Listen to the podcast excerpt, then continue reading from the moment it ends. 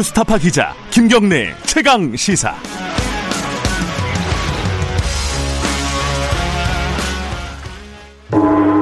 최강 시사 정치 사이다.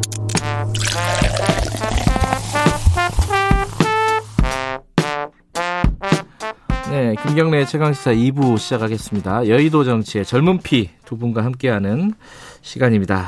어, 국민의힘 이준석 전 최고위원 나와 계십니다. 안녕하세요. 네, 안녕하세요. 원래는 어, 더불어민주당 박성민 최고위원 나와 계시는데 오늘은 전화로 연결하겠습니다. 전화 연결돼 있나요? 안녕하세요. 네, 안녕하세요. 박성민입니다. 네. 왜, 왜 안 오신 거죠? 오늘 사정이 좀 있었습니다. 아, 알겠습니다. 방송, 방송하다 보면 1년에 한 번씩 있는 그런 날이 예. 1년에 한 번 있는 거 맞죠? 네. 이준석 의원 그, 그 헤드폰 껴야 된다. 아, 예, 예. 네. 자, 오늘 지금 어디에요? 택시예요? 아, 지금, 네, 지금 이동 중인데, 예. 그, 네, 이동 중인 상황입니다. 지금. 예, 뭐 이렇게 말, 말씀을 아끼시는군요. 알겠습니다. 우리가 네. 가- 가급적이면 이준석 전 최고위원 위주로 방송을 하도록 하겠습니다. 네. 아, 예. 전화 연결돼 있으니까요. 저도 열심히 말하겠습니다. 네. 자, 아, 실시간 방송 유튜브로 보실 수 있고요. 어, 샵9730 짧은 건 50원, 긴 건 100원 문자 보내 주시면 저희들이 어, 반영하겠습니다. 스마트폰 콩 이용하셔도 좋고요.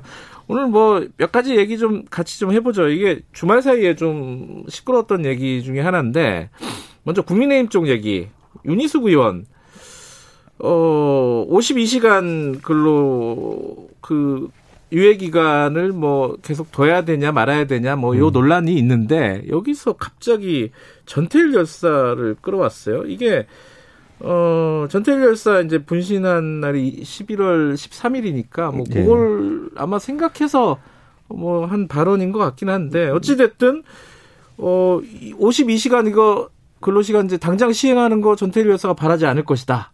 이런 거예요. 유예하는 거를 원할 것이다. 이거에 저 전체적인 취지로 보면 그러니까 맞죠? 과도한 추측성 발언이죠. 왜냐하면 50년 전에 있었 노동 여건에 대해 가지고 그때는 워낙 비극적인 노동 여건들이 있었기 때문에 거기에 저항하다 돌아가신 전태일 열사와 작금에 있는 이제 주 52세 이 52시간 논란은 엮기가 좀 어려운 부분이 있어요. 그래가지고 음. 이게 언뜻 와닿는 비유가 아니기 때문에 비판을 많이 받는 겁니다. 그러니까 이게 무슨 소리지 이게? 막 이런 느낌이 좀 그렇죠. 있어가지고. 뭐 노동이라는 단어 하나만 공통점으로 키워드로 가지고 있고 음. 나머지는 전혀 어떤 맥락인지도 모르겠고 사실 고인의 어쨌든 의도가 무엇인지도 지금 와서 파악할 수는 없고요. 왜냐하면은 우리 사회 에 보면 어릴 때 어떤 관점을 가지다가 나중에는 관점 바꾸는 분도 있고 음. 상황에 따라 가지고 비슷하지만 다른 생각을 갖고 있는 분도 있거든요. 예. 근데 지금 시점에서 50년 전에 이제 정말 열악한 노동 환경에 대해 가지고 지적하고 돌아가신 전태일 열사가 지금의 주 52시간 논란에 대해 가지고 어떤 관점을 가진 저도 예측이 안 됩니다.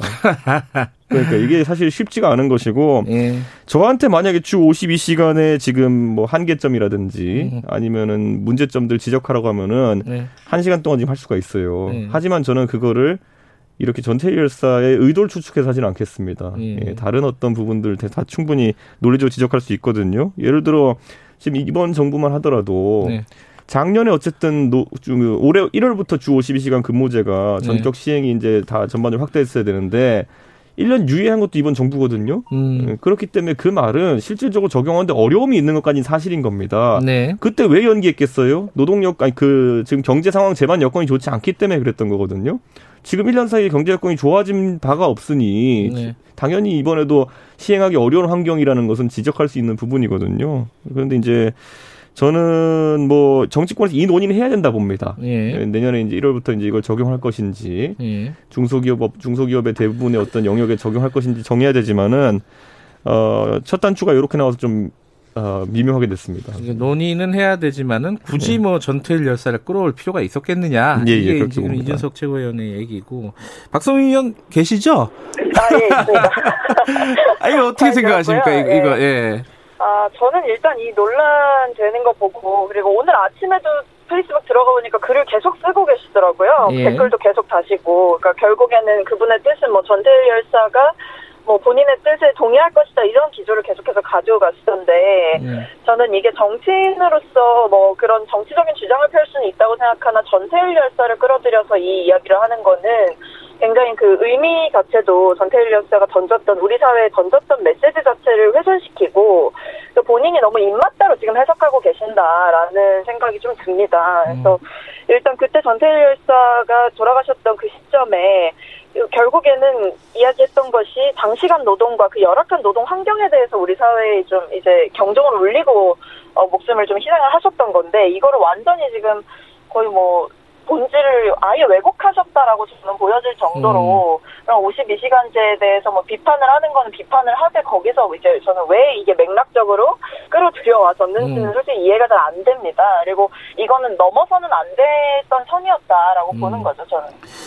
넘어서면 안될 선을 왜 넘은 것 같아요?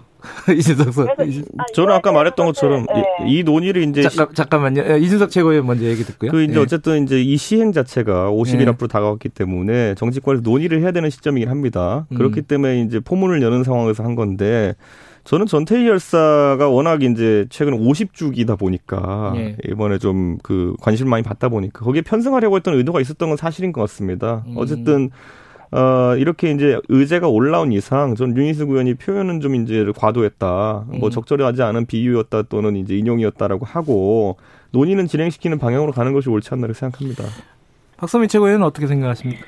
그 이준석 최고께서 전에 윤희수 의원님 두고 그런 말씀을 하셨더라고요. 이제 당에서 조금 보호가 들어가야 되는 어, 네, 메신저가 커졌기 때문에 그때 아마 임차인이다 연- 임차인입니다 연설을 한 직후였을 거예요. 네. 근데 이제 이준석 최고께서도 이게 본인이 관심을 받기 시작하면 메시지가 오버해서 나갈 수 있는 상황이 온다.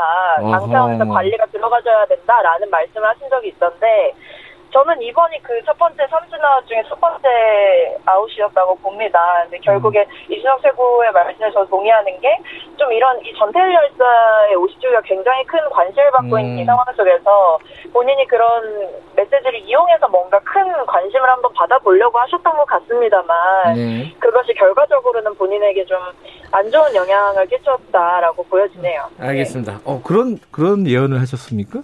저는? 예언했고요. 제가 사실 저도 놀랍습니다. 제가 지금 8년째 방송하면서 말로서 대형 사고를 친 적이 없다는 게 저도 놀랍습니다. 아, 그래요? 아, 이 방송에서 한번. 아이고야.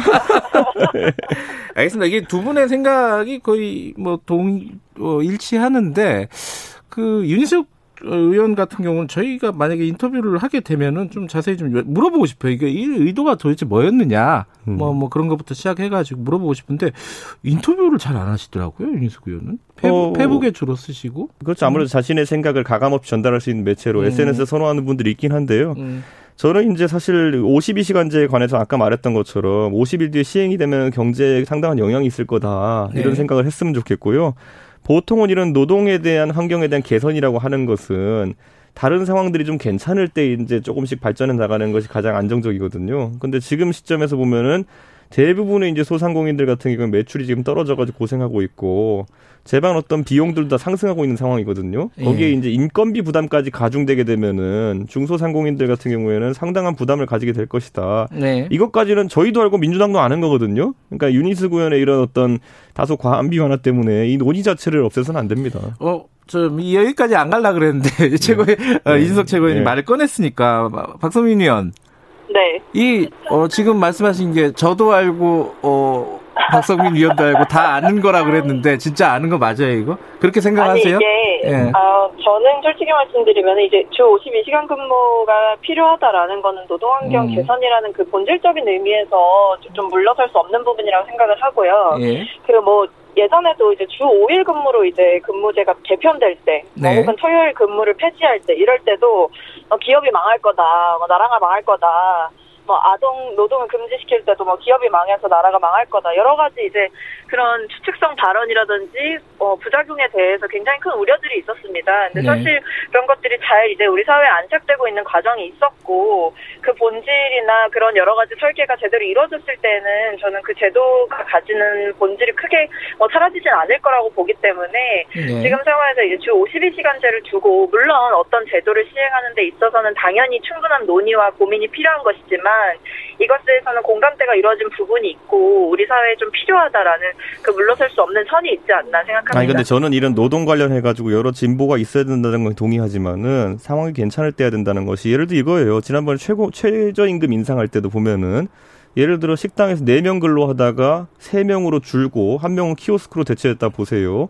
자, 그럼 이 중에서 네 명의 원래 있던 근로자 중에 키오스크로 대체된 한 명은 무조건 불행해진 거예요. 일자리 잃었어요. 그런데 나머지 세 명은 임금이 올랐겠죠. 그러니까 대부분의 노동환경 개선이라는 것이 생산성에 아주 급격한 향상이 있는 상황이 아닌 상황에서 이제 발생하게 되면은 이득 보는 사람과 불행해지는 사람이 분명한 거거든요. 그러니까 저는 지금 시점에서도 그 세 명은 찬성하겠죠. 왜냐 내 임금이 올라갔고 난 잘리지 않았으니까.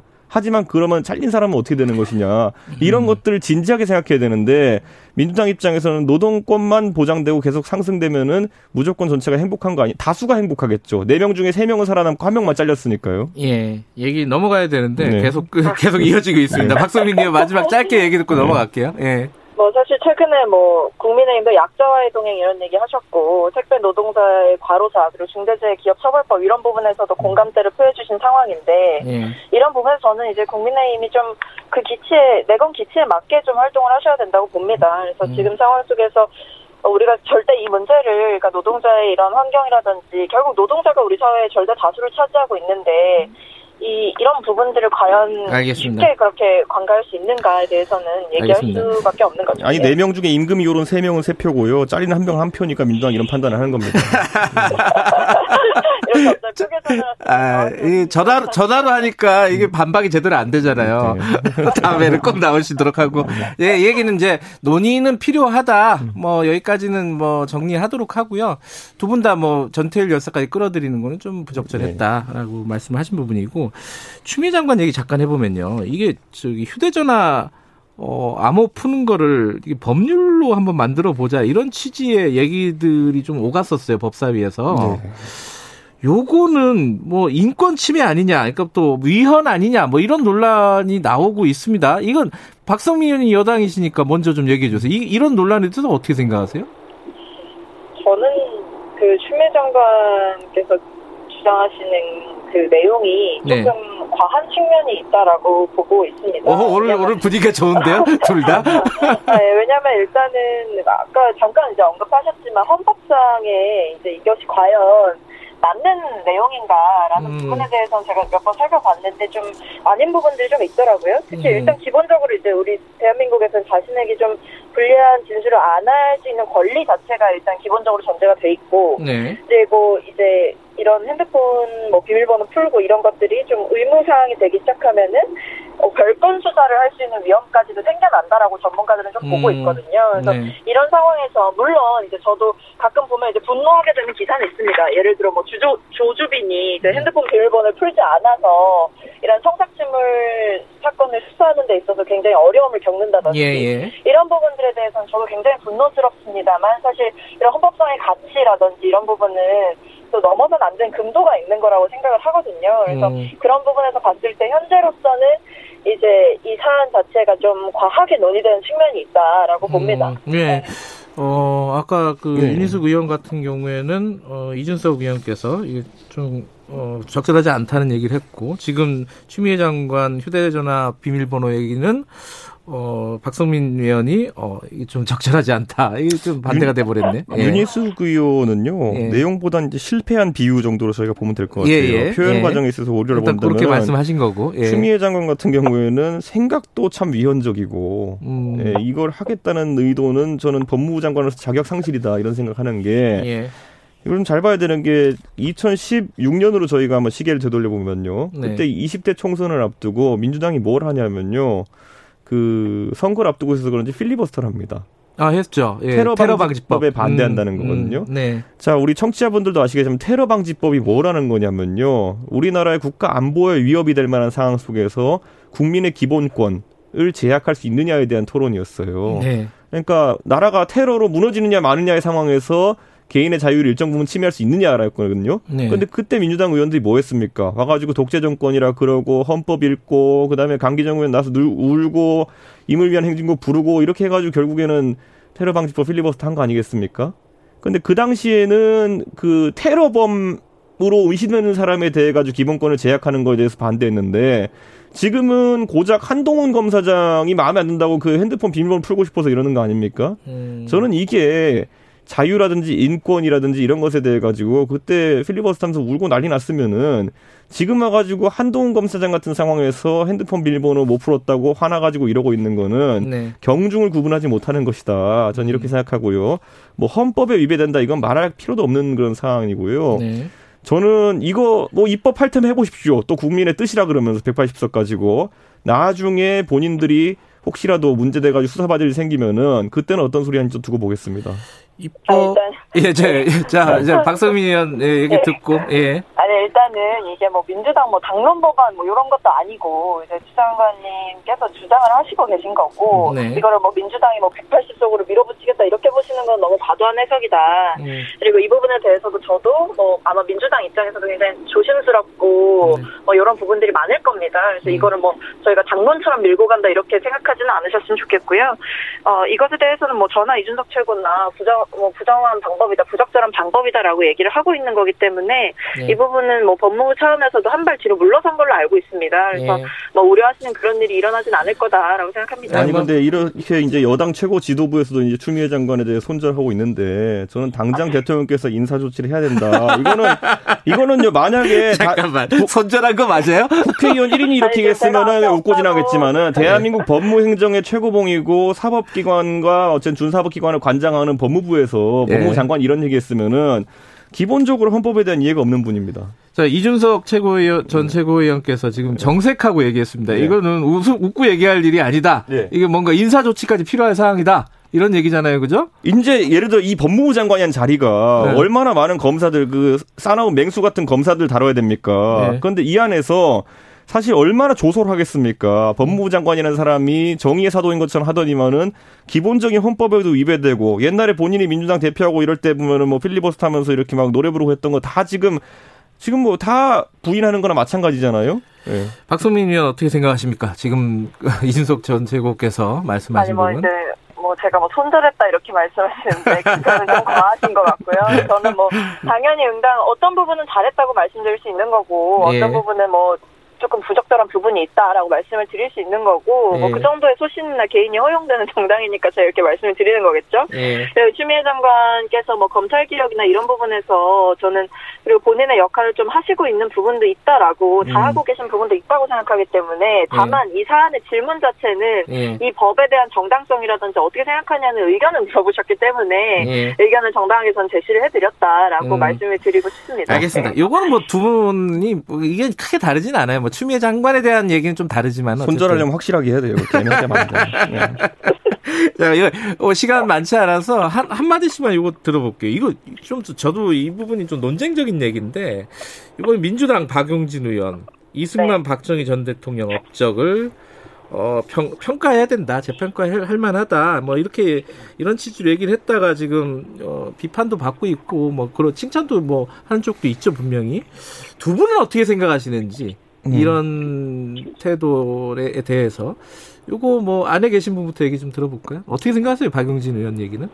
저는요, 솔직히 말하면 이승만 대통령이나 박정희 전 대통령에 대해 가지고 이번에 박용진 의원이 한 이야기들이 업적을 완벽하게 재평가한 것도 아니다 저는 이렇게 봐요. 음. 그런데 어쨌든 최소한의 발언들을 한 것을 바, 바탕으로 해가지고 비판받고 있다는 게 저는 약간 놀랍고 음, 저는 예를 들어 저에게도 예를 들어 노무현 대통령이나 아니면은 김대중 대통령에 대해 가지고 여러 가지 음. 정책에 대해 가지고 다면 평가를 할 수 있어요. 음흠. 그런 것처럼 박용진 의원도 할 수 있는 겁니다. 음. 저는 예를 들어 김대중 대통령께서 IMF를 극복하는 데 기여를 많이 하시고 네. 노무현 대통령께서 소탈한 행보를 하시고 또 두 분의 대통령이 남북 평화 무대에 기여하신 것 다 인정하면서 대화를 풀어갈 수 있거든요. 네. 근데 왜 민주당에서는 박정희 대통령이 경제를 발전시킨 부분이라든지 그다음에 이승만 대통령이 결국엔 전후에 교육을 통해 가지고 입국시키겠다는 그런 아젠다라든지 이런 음. 것들을 추진한 것에 대해 가지고 저는 왜 평가를 못 하는지 그게 궁금하거든요. 예. 저, 어, 시간이 많지 않으니까, 어, 저희 박성민 의원 얘기 듣고 마무리하죠. 어떻게 생각하셨어요? 이 얘기 듣고? 어, 일단 이게 아마 특정 언론사의 행사에 가가지고 문제가 촉발이 됐던 조선일보. 예. 예, 예. 근데 이제 저는 그 부분에 대해서는 뭐 그게 여권 관계자들이 다 거의 참여하신 행사였기 때문에 거기서 예. 이제 좀 비난이 과도하게 일어나는 거에 대해서는 좀 우려스러운 부분이 있었고요. 그리고 네. 거기서 이제 2차 논란처럼 이제 이승만 뭐 박정희 대통령에 대한 업적을 뭐 얘기를 한 부분이 논란이 된 건데 예. 저는 어, 개인 이제 박용진이라는 한 사람의 정치인이 그렇게 얘기는 할 수 있다고 생각합니다. 네. 그래서 뭐 저는 개인적으로는 뭐 박정희 대통령의 뭐 경제적인 업적이 있다고는 하나 그분이 희생시킨 사람들의 그런 목숨이라든지 이런 부분을 생각했을 때는 사실 음, 그런 부분까지 좋게 평가하기는 어렵습니다. 네. 근데 어, 박용진 의원께서는 뭐 본인이 이제 균형 감각을 가진 정치인이라고 말씀을 하셨고 그런 맥락에서 얘기를 하신 음. 부분이라서 그건 충분히 저는 발언할 수 있는 내용이었다라는 음. 생각을 합니다. 아니 저는 제가 한마디만 덧붙이면요. 네. 이렇게 해가지고 박용진 의원 같은 행보로 뜨신 분이 누구였냐면 안희정 전 지사였어요. 2017년 초에 가 보시면은 네. 박정희 이승만 대통령에 대한 재평가를 하자고 안희정 지사가 인터뷰했던 게 굉장히 많거든요. 본인의 이름도 정희를 뒤집어서 희정이라고 하면서 뭐 이렇게 하신 거 있어요. 그러니까 저는 굉장히 전략적인 행보를 박용진 의원이 하고 계시다. 대권 음. 꿈이 있으신 것 같다. 이 생각 정도 합니다. 알겠습니다. 오늘 여기까지 해야 될 것 같아요. 시간이 많이 됐네요. 고맙습니다. 네, 감사합니다. 네, 어, 박, 고맙습니다. 박성민 의원, 어, 밖에서 전화로 연결해 주셔서 감사합니다.